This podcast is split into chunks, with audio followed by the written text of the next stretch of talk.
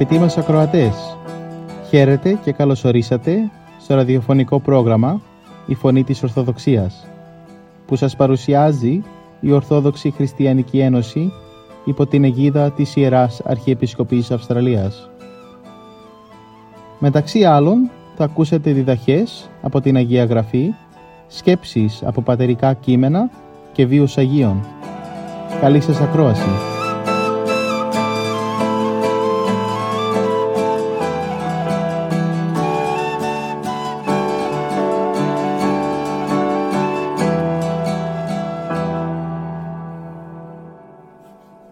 Στην εκπομπή μας σήμερα θα μας μιλήσει ο κύριος Θανάσης Σκόλιας για την σημερινή Ευαγγελική Περικοπή με θέμα τη Δευτέρα Παρουσία του Κυρίου από του Καταμανθαίου Ευαγγελίου κεφάλαιο 25 στίχη 31 έως 46 Αγαπητοί μου αδελφοί, την Κυριακή 27 Φεβρουαρίου, τον Απόκριο, ακούμε στις εκκλησίες μας το Ευαγγέλιο, το κατά Ματθαίο, 25ο κεφάλαιο, στίχη 31 έως 46. Είναι άρθρο της πίστεώς μας, αδελφοί μου, η Δευτέρα του Χριστού παρουσία και οι κρίσεις που θα κάνει σε αυτήν. Τι λέμε στο σύμβολο της πίστεως.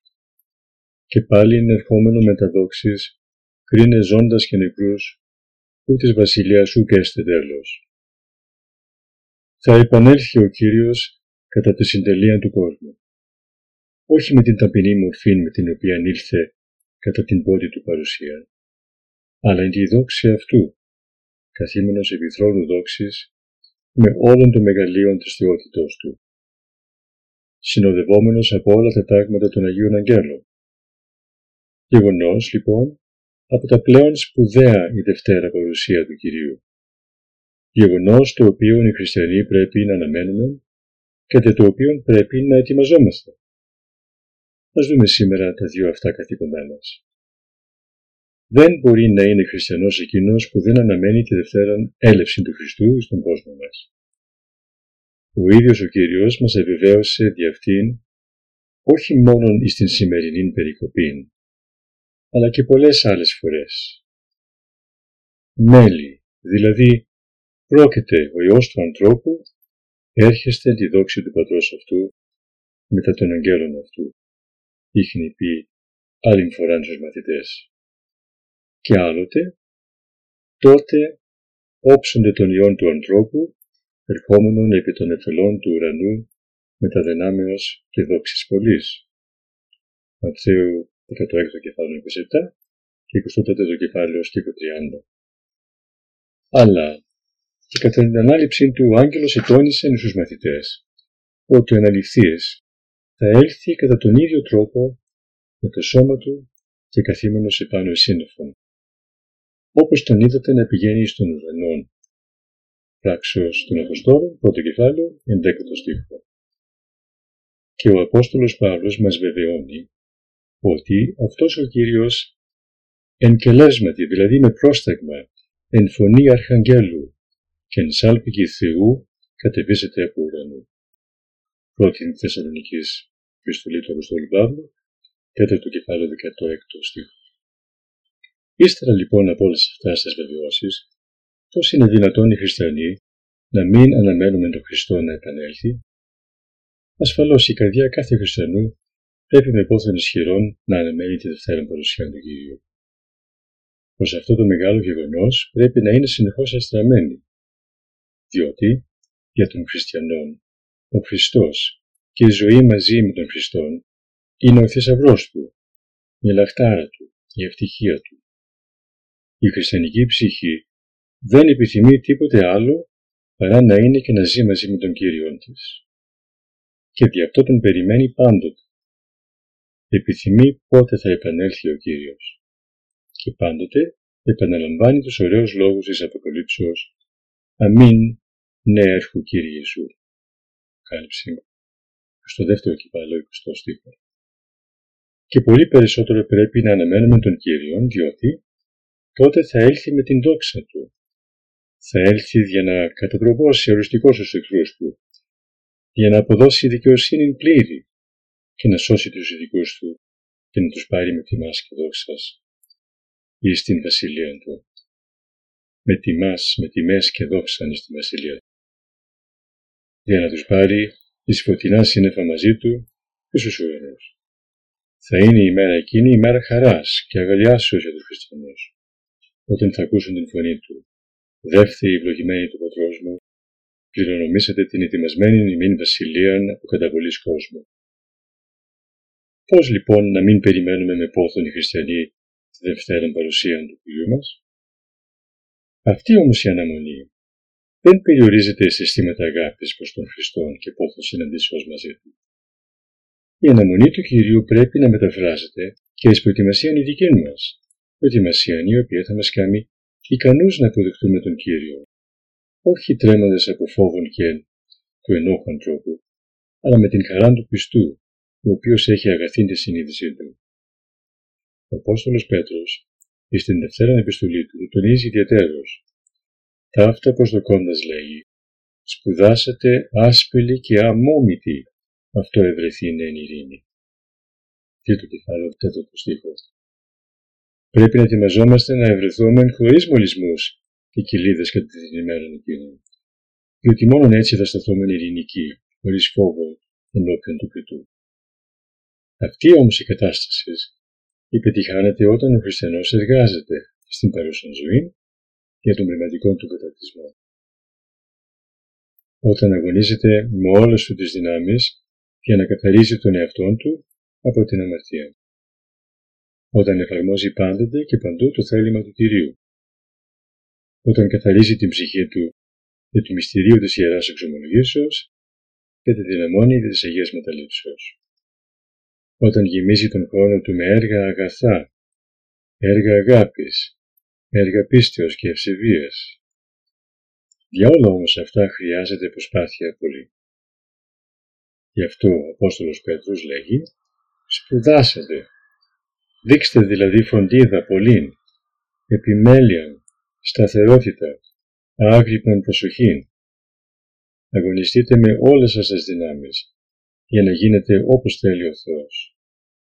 Το άσπηλη και αμόμητη δεν επιτυχάνεται όταν κανείς είναι χαλαρός στην πίστη και την ζωή τη χριστιανική, ούτε ράθιμος στον αγώνα του ούτε κοιμισμένος.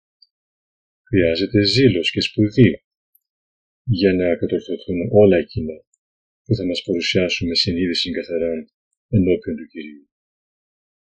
Όσον λοιπόν ζούμε στον κόσμο αυτόν, έχουμε χρέος να ετοιμαζόμαστε για τη συνάντησή μας με τον Χριστό κατά τη Δευτέρα παρουσία του. Να ετοιμαζόμαστε με τα κατάλληλα έργα, ώστε να είμαστε αληθινά χριστιανοί. Χριστιανοί που θα φαινόμαστε με την Αγία ζωή μας, με την πολύ μας αγάπη. Διότι όταν έλθει ο θάνατος, τότε τίποτε δεν είναι δυνατόν να γίνει. Και όσους πόθους συναντήσεως με τον Χριστό και αν έχουμε, όταν μας λείπει η έμπρακτος προετοιμασία που θα μας κάνει ασπίλους και αμόμους ενώπιον του, τίποτε δεν θα επιτύχουμε. Γι' αυτό η εντολή γίνεστε έτοιμοι, ότι η ώρα ούτε κοίται ο Υιός τον τρόπο έρχεται. Ματθαίου, 24ο κεφάλαιο, στίχος 44. Ο χρόνος της ζωής μας περνά εύκολα και οδηγούμεθα όλοι προς τη μεγάλη νικήνη ημέρα της Δευτέρας παρουσίας του Κυρίου μας, είτε δια του θανάτου μας, είτε δια της ελεύσεως του Κυρίου, της οποίας είναι άγνωστος σήμερα. Την έλευσή του πρέπει η πιστή να αποθούμε, αλλά και δεν πρέπει να χάνουμε καιρό.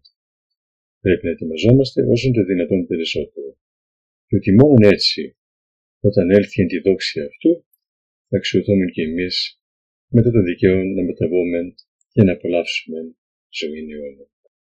Καλή σας ημέρα. et frenes tot aura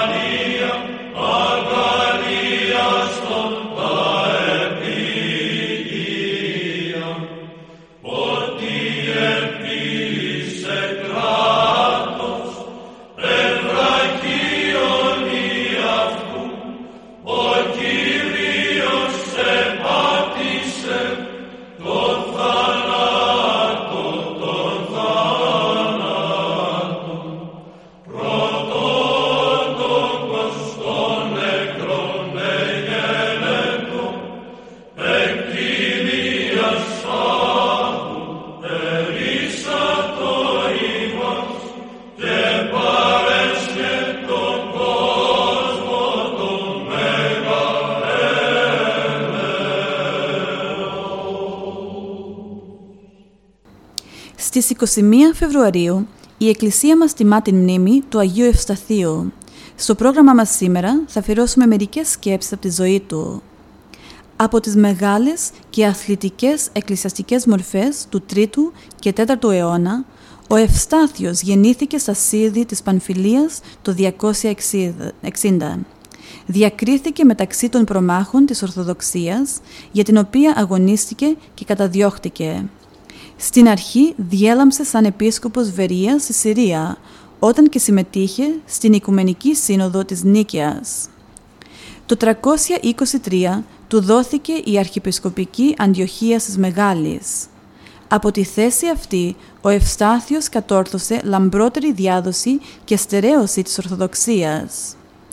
Το 330 όμως οι Αριανοί έκαναν σύνοδο εναντίον του με την κατηγορία ότι ασπαζόταν την αίρεση του Σαβελίου. Επίσης, αφού δωροδόκησαν κάποια γυναίκα ελαφρών ηθών, την παρουσίασαν στη σύνοδο και είπε ότι είχε σχέσεις με τον Ευστάθιο και μάλιστα ότι από τις σχέσεις αυτές απέκτησε και παιδί. Περιτώ δε να πούμε ότι μετά τις συκοφαντίες αυτές, οι Αριανοί κατόρθωσαν και εξόρισαν τον Ευστάθιο στην Τριανούπολη της Θράκης, όπου και πέθανε. Ο λαός βέβαια ξεσηκώθηκε και δεν δεχόταν να αναγνωρίσει κανέναν διαδοχό του. Η μνήμη του ζούσε στο ποιμνιό του σαν άντρα που άνοικε στους αθλητές και μάρτυρες της πίστης. Περίφημο λόγο για τον Ευστάθιο εξεφώνησε ο Ιερός Χρυσόστομος. thank you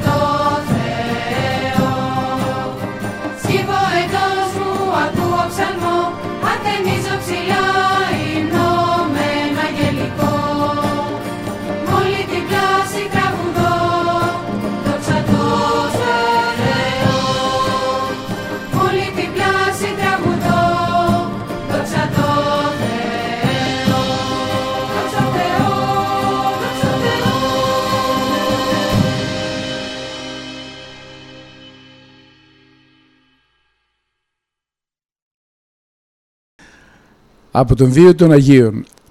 Ο Άγιος Πολύκαρπος γεννήθηκε 60 χρόνια περίπου μετά τον Χριστό. Στον 20ο χρόνο της ηλικίας του έγινε χριστιανός. Όπως γράφει ο μαθητής του Ειρηναίος, ο Πολύκαρπος ήταν στολισμένος με μεγάλη σοφροσύνη, αυστηρότητα ηθών και ολόψυχη αφοσίωση στη δασκαλία του Θείου Λόγου. Τα προτερήματά του αυτά και η γενεοψυχία του τον έκαναν πολύ αγαπητό στον Ευαγγελιστή Ιωάννη, που αργότερα τον ανέδειξε επίσκοπος Μύρνης. Στο αξίωμα αυτό επιτελούσε τα καθήκοντά του με ζήλο καθαρά αποστολικό. Αναδείχθηκε ο διδάσκαλος, ο πατήρ, ο ποιμήν, ο φρουρός. Όταν άρχισε η διωγμή κατά των χριστιανών, επί αυτοκράτορα Αντωνίου Πίου, ο ανθίπατος της Μικράς Ασίας Στάτιος Κορδάτος, μετά από μανιώδη απέτηση του, του ιδωλοτρικού όχλου, συνέλαβε τον Πολύκαρπο και τον διέταξε να βλασφημίσει δημόσια τον Χριστό. Ο γέροντας επίσκοπος απάντησε «Επί 86 χρόνια τον υπηρετώ χωρίς καθόλου να με αδικήσει. Και πώς μπορώ τώρα να βλασφημίσω τον βασιλέα και σωτήρα μου» Αμέσως τότε τον έριξαν στη φωτιά να καεί ζωντανός. Αλλά η φωτιά τον αφήνει ανέγκυχτο. Τότε ένας δήμιος τον χτυπά με το ξύφος του και τον θανατώνει. Έτσι, στις 23 Φεβρουαρίου του 167, Ο μέγας αθλητής της πίστης τερματίζει τη ζωή του. Στο πρόσωπό του βέβαια εφαρμόστηκε πλήρως ο λόγος του Θεού στην Αποκάλυψη. Μηδέν φοβού, αμέλης παθήν. Γίνου πιστός άχρη θανάτου και δώσωση των στέφανων της ζωής. Δηλαδή, μη φοβάσαι για αυτά που πρόκειται να πάθεις. Φρόντιζε να είσαι πιστός μέχρι θανάτου και εγώ θα σου δώσω το στεφάνι της αιώνιας ζωής.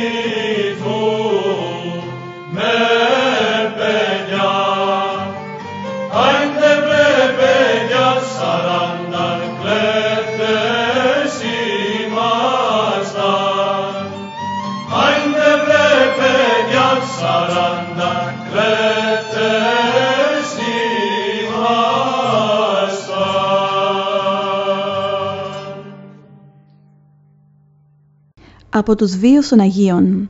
Στις 26 Φεβρουαρίου η Εκκλησία μας τιμά τη μνήμη της Αγίας Φωτεινής. Στο πρόγραμμά μας σήμερα θα αφιερώσουμε μερικές σκέψεις από τη ζωή της. Τις πρώτες πληροφορίες για την Αγία αυτή βρίσκουμε στο τέταρτο κεφάλαιο του κατά Ιωάννην Ευαγγελίου. Ήταν κάτοικος της Σαμαρετικής πόλης Σιχάρ. Κάθε μεσημέρι πήγαινε έξω από την πόλη στο πηγάδι το λεγόμενο το Ιακώβ και γέμιζε τη στάμνα της. Εκεί μια μέρα συνάντησε τον Ιησού που φανέρωσε όλα τα ιδιαίτερά της. Σε αυτήν επίσης είπε ο Κύριος μας τη μεγάλη αλήθεια ότι αυτός είναι το είδωρ το ζών, δηλαδή η αστήρευτη πηγή του Αγίου Πνεύματος. Και συνέχισε ο Κύριος «Το είδωρ οδόσο αυτό γεννήσεται εν αυτό πηγή ύδατος αλωμένου εις ζωήν αιώνιον.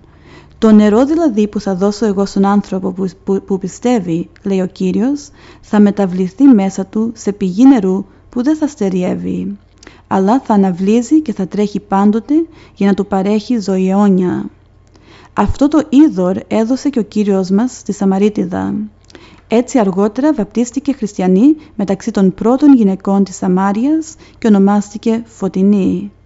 Από τότε αφιέρωσε τον εαυτό της στη διάδοση του Ευαγγελίου στην Αφρική και στη Ρώμη. Εκεί έλαβε και μαρτυρικό θάνατο από τον Έρωνα, όταν έμαθε αυτός ότι η Φωτεινή έκανε χριστιανές τη θεγατέρα του Δομνίνα και μερικές δούλες της. Συγχρόνως με τη Φωτεινή θανατώνονται και οι δύο γη της και οι πέντε αδελφές της. Συνεχίζουμε το πρόγραμμά μας με μερικές σκέψεις του Οσίου Αντωνίου του Μεγάλου στο θέμα τι σημαίνει λογικός άνθρωπος. Οι άνθρωποι κατακριστικά λέγονται λογικοί. Δεν είναι λογικοί όσοι έμαθαν απλώς τα λόγια και τα βιβλία των αρχαίων σοφών, αλλά όσοι έχουν τη λογική ψυχή και μπορούν να διακρίνουν ποιο είναι το καλό και ποιο είναι το κακό και αποφεύγουν τα πονηρά και βλαβερά στην ψυχή, τα δε αγαθά και ψυχοβελή τα αποκτούν πρόθυμα με τη μελέτη και τα εφαρμόζουν με πολλή ευχαριστία προς τον Θεό. Αυτοί μόνοι πρέπει να λέγονται αληθινά λογικοί άνθρωποι. Ο αληθινά λογικός άνθρωπος με ένα μόνο ζήλο έχει. Να πείθεται και να αρέσει στο Θεό των όλων. Σε αυτό και μόνον πρέπει να εκπαιδεύει την ψυχή του ώστε να αρέσει στο Θεό ευχαριστώντας για την τόσο μεγάλη του πρόνοια και ρύθμιση των όλων οτιδήποτε και αν του τύχει στη ζωή του. Γιατί είναι άτοπο τους μεν ιατρούς που μας δίδουν και πικρά και δυσάρεστα φάρμακα να τους ευχαριστούμε για την υγεία του στόματός μας προς τον Θεό δε να είμαστε αχάριστοι για τα πράγματα που μας φαίνονται δυσάρεστα και δύσκολα και να μην ξέρουμε ότι όλα γίνονται όπως πρέπει και προς το συμφέρον μας κατά την πρόνοια του Θεού. Η γνώση του θελήματος του Θεού και η πίστη στο Θεό είναι η σωτηρία και η τελειότης της ψυχής.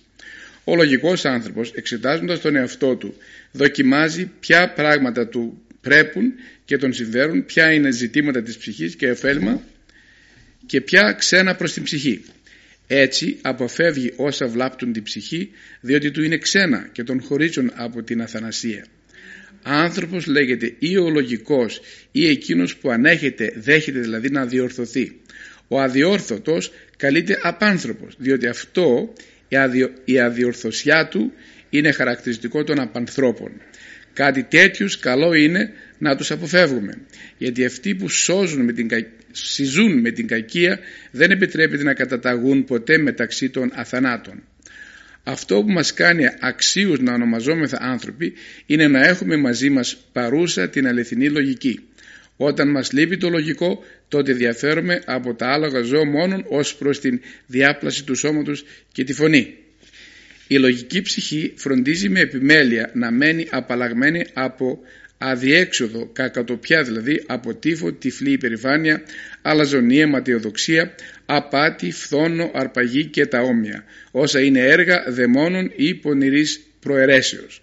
Όλα αυτά κατορθώνονται με σπουδαία φροντίδα και επίμονη μελέτη από τον άνθρωπο που κυβερνά τις επιθυμίες του ώστε να μην τον παρορμούν σε, φαύλ, σε φαύλες ειδονές. Όπως οι κυβερνήτες και οι αμαξιλάτες με προσοχή και επιμέλεια κατορθώνουν το ταξίδι τους έτσι και όσοι επιμελούνται την ορθή και ενάρετη ζωή πρέπει να μελετούν και να φροντίζουν πώς θα ζήσουν όπως πρέπει και αρέσει στο Θεό διότι αυτός που θέλει και που ενόησε ότι μπορεί να το κάνει αυτό πιστεύοντας αυτός προχωρεί στην αυθαρσία. Ελεύθερους να νομίζεις όχι αυτούς που είχαν την τύχη να είναι ελεύθεροι αλλά αυτούς που είναι στη ζωή και στους τόπους ελεύθεροι από τα πάθη. Δεν πρέπει δηλαδή να ονομάζονται αληθινά ελεύθεροι οι άρχοντες όταν είναι πονηροί ή ακόλαστοι γιατί είναι δούλοι των υλικών παθών Ελευθερία και ευτυχία είναι εσωτερικό ζήτημα της ψυχής. Είναι η γνήσια καθαρότητα της ψυχής και η καταφρόνηση των προσκέρων.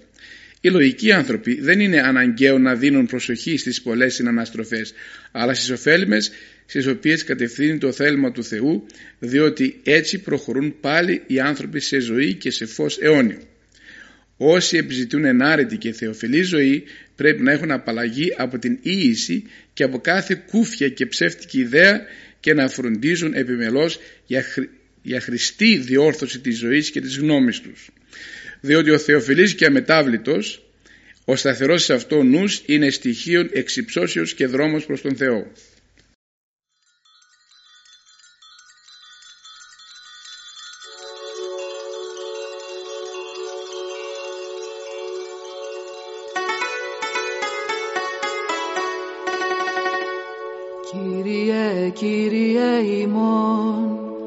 Θαυμαστώ το όνομα Σου πιο ψηλά από τον ουρανό η μεγαλοπρέπεια Σου. Κύριε, Κύριε ημών, ευλόγη την αμπελών Σου, Συ κι ο Υιός Σου ο Ανάρχος και το πνεύμα το Άγιον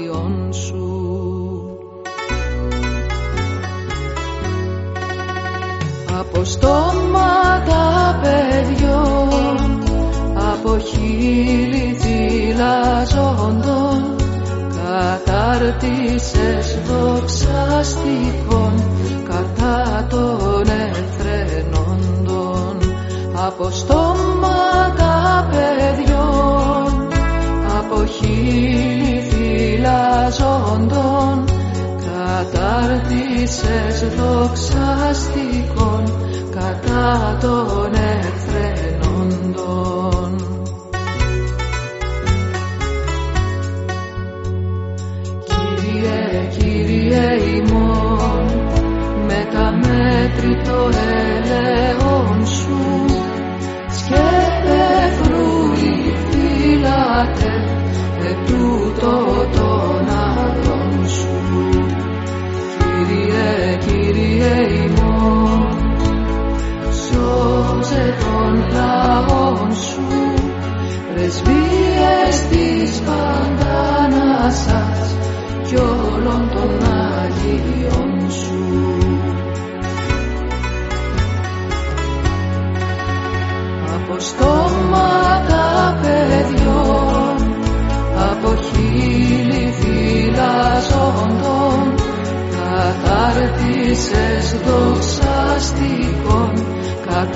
Των εχθρενόντων από στόματα παιδιών από χείλη φυλαζόντων κατάρτισες δοξαστικών κατά των εχθρενόντων.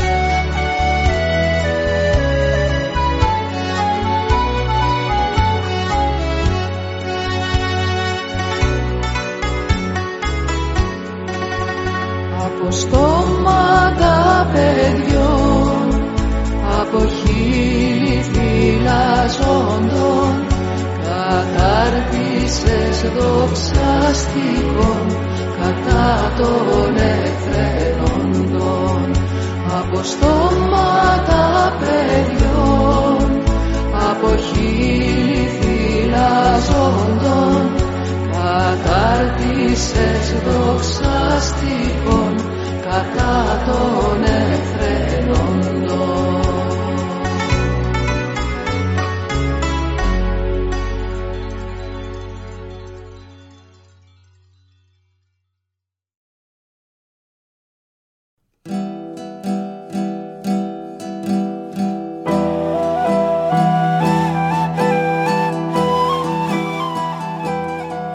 Και εδώ φτάσαμε στο τέλος του προγράμματος. Σας ευχαριστούμε για τη συντροφιά σας και θα είμαστε και πάλι κοντά σας την επόμενη εβδομάδα. Μπορείτε επίσης να μας παρακολουθήσετε στο Facebook, Spotify και στο YouTube κανάλι Greek Orthodox Christian Society Sydney. Αγαπητοί μας ακροατές, ο Θεός μαζί σας. Χαίρετε.